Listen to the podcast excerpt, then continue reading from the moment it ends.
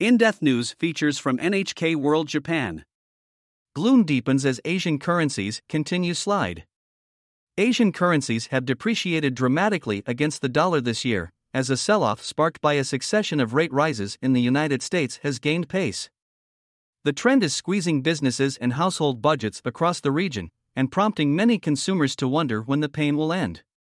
Business owners face tough decisions. At a small restaurant in Bangkok, staff have been serving up platefuls of khao mu tad, fried pork with rice, from just 25 baht, or 95 yen, for years. Recently, the owner made the difficult decision to raise prices by 2 baht across the menu.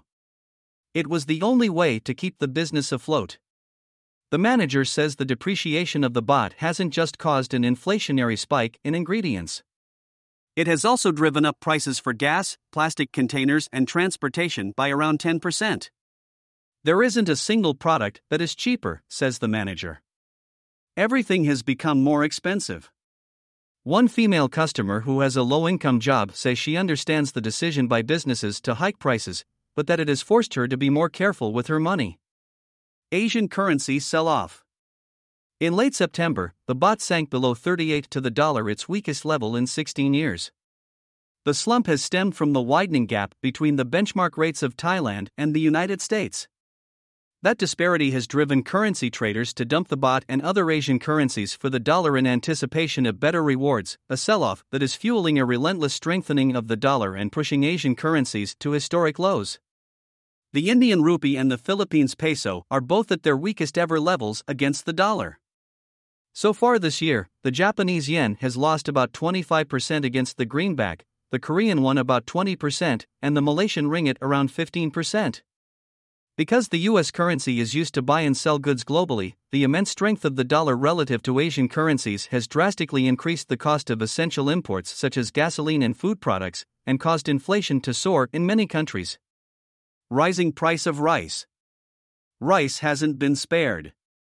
The Philippines buys about 20% of its supply from neighboring countries, leaving it vulnerable to rising import costs. Recent data shows that prices jumped by 2.2% in August from the same month last year. A 47 year old mother of four says she can only afford to spend the peso equivalent of 68 US cents on a kilogram of rice. I'm trying to save money by buying rice in smaller portions, she says.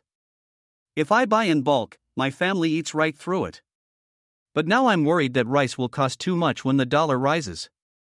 Soaring transportation costs. Commuters in the Philippines are also unhappy.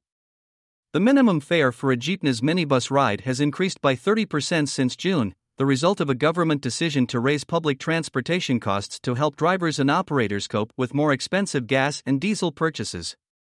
Gas prices are up by 30% since last year, while diesel has leapt by 70%. My mother tells me to save money because we aren't making enough, says one teenage school student.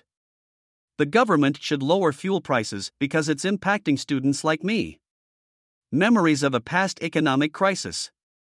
The situation has revived memories of the Asian financial crisis that gripped the region in 1997. In that case, the fuse was lit in Thailand, where the central bank ran out of the US dollars it was using to keep its currency stable. The baht collapsed from 25 to the dollar to around 50, stoking panic that rapidly infected other countries in the region. At the time, Sawat Horrungruang was the owner of two large Thai steel factories. He went bankrupt almost overnight and was saddled with an enormous debt. He has since paid the debt off and now runs a business with no exposure to currency fluctuations. I'm much happier these days, he says. The 1997 crisis killed my company. Now I don't have any business risk. Sawat says the situation now can't be compared to the 1997 crisis because there are too many other factors at play, including the conflict in Ukraine and the coronavirus pandemic. But he adds an ominous warning if a major crash is coming, it will happen at a time we don't expect and with an impact we can't foresee. Ari Punchin, NHK General Bureau for Asia. Reporter Kage Keita. NHK General Bureau for Asia. Correspondent Celerina del Mundo Monte. NHK Manila Bureau. Reporter Sakai Noriyuki. NHK Manila Bureau. Chief.